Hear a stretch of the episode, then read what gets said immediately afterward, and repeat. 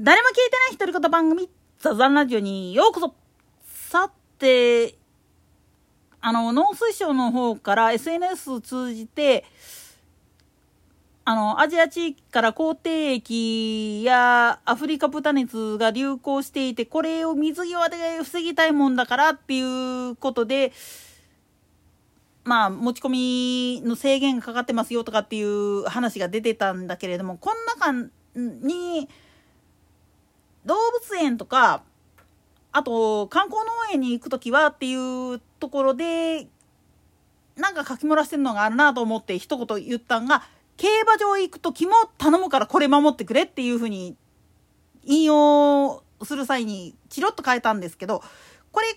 ざっくりと詳しく説明すると、なんでやねんどっちやねんみたいな感じやけれども、まあ言ってみると馬だから関係ないじゃないんですよね。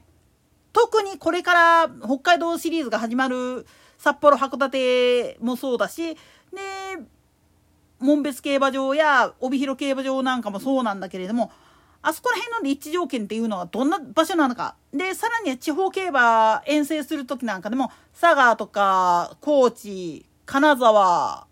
なんかの競馬場、あと岩手県競馬もそうなんだけれども、あっこら辺って立地条件ってどんな状況なのかっていうのを踏まえた上でちょっと考えてほしいんです。というのも、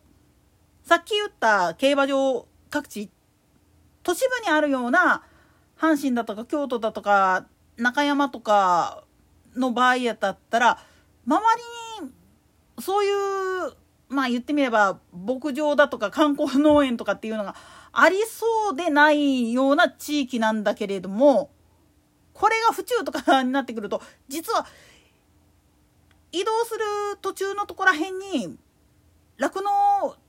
やってる場所があったりするんですよね。まあ中山もそうなんだよね。美保トレ線から行ったりする場合やったら、もしバウン社とかにそういう口蹄疫だとかアフリカ豚熱なんかのウイルスが付着している状態で出入りしてるっていう風になると、それが元でっていう可能性もすごくあるわけなんです。実際にね、今そうね、山林養豚場から近くで倒れていたイノシシがアフリカ豚熱でとかっていうことで大騒動になったっていう経緯があったかと思うんです。これと全く一緒なんですよね。つまり自分たちは馬だから関係ないでしょっつってヘラヘラ言いながらアジア地域から戻ってきてすぐに旅打ちに行くっていう行動を取ったことが原因で、日本の畜産業、特に牛とか豚が今回の鳥インフル騒動と同じような状態になってしまうよっていう風になったらどうするんですかっていうことで、今農水省が呼びかけてるわけなんです。つまり動物園とか観光農場には牛科の動物って結構いっぱいいるんですよね。それこそヤギ、羊なんて言ったら牛科ですし、キリンなんかもそうなんですよね。キリンとかシロオリックスだとかインパラだとかガゼルだとかっていうのは全部偶蹄目牛科なんですよね。ってことはこいつらがかかってしまうと、でイノシシも豚ですから、もともと豚の仲間ですからイノシシっていうのは、だからこういうのが毎日そういうのにかかってしまうと、もう動物園内の全ての動物が、全てっていうか全ての偶蹄目がもう殺処分対象になってしまう可能性っていうのもなきにしもあらずなんです。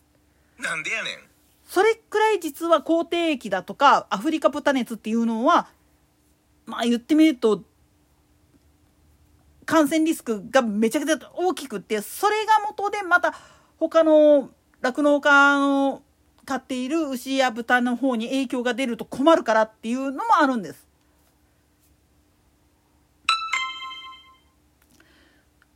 当然これ馬は関係ないでしょって言うけれども、馬は関係なくってもその移動してる人間自身についている可能性の方がすごくあるわけだし、馬が感染しなくって牛とか豚しか関係ないからって言ったかって、変異して馬に感染する可能性だってありうるわけなんです。そして何度も言いますが、北海道エリアの競馬場だとか観光農園っていうのはほぼほぼその近くには畜産業をやっている農家さんのお家が結構点在してるわけなんですよ。ってことは当然だけれども、それを運搬する車だって頻繁に走ってるわけです。それが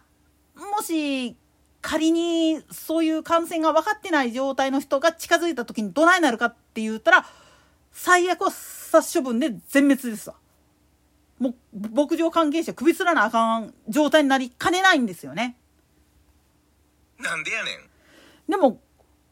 本当に生活に直結してる部分であるからこそ注意しないといけないんです。でこれは今後ね、北海道特に新千歳空港が一番まずいんですよね。なんでやねん。というのは実はノーザンホースパークがあるのも本当に新千歳空港からちょっと行ったところにあるんですよね。でそのちょっと行ったところの周りが実はそういう畜産農家の集まりやったりするんですよ。だからあの辺りアビラとかもそうだし苫小牧もなんだけれども、実はその隣のアビラとかで千歳市内もそうだしっていうエリアは意外とねそういうのが多いんですよ。で日高地方も日高地方で馬産地の方で有名だけれども、実は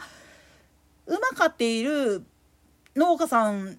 とプラスして肉牛とかを飼っている農家さんもいるんですよ。三石和牛とかっていう名称で育ててらっしゃる農家さんもいらっしゃるんですよ。で帯広なんて言ったらもう言わずもがなになってくるんですよね。だから時期になってくると、これからの時期になってくると本当にセレクトセールとかで世界中の人が新千歳を目指してやってくると思うんですよ。その時の方が影響力めちゃくちゃでかい可能性があるんですよね、北海道は。だからこそね、よく分かってる人はちゃんとそこら辺を警戒した上で靴底の消毒っていうのをやってたりだとか、あるいはもう自分たちがそういう風になってる可能性があるから、一旦ちょっと落ち着かせるために大阪だとか東京とかで時間を空けた上で新千歳の方に移動するっていう形を取ってるわけなんですよ。だから本当にね、これは自分たちの食卓を守るっていう意味でも守ってほしいことなんです。自分たちの食べるもの、ただでさえ鳥インフルエンザで卵が足りんくなって鶏の数も減ってしまってどうしようって言ってる最中に、またこういう口蹄疫だとかアフリカ豚熱だとかっていうので畜産がダメージ食らっちゃったら、もう本当に 食料自給率っていうのがだだ下がりになってしまうだけでなくて、本当に食料不足になってしまう可能性がむちゃくちゃ高くなってしまうんですよね。それを回避する意味でも農水省さんからの方からアナウンスされていることっていうのは全然ちょっと頭に入れて注意してほしいんです。と同時に訪日外国人にそういう規制はかけられないからこそ、なるだけ言ってみると自分たちでできることを、自分たちの方で防げれることをやっていくっていうことに注力してほしいんですよね。といったところで今回はここまで。それでは次回の更新まで。ごきげんよう。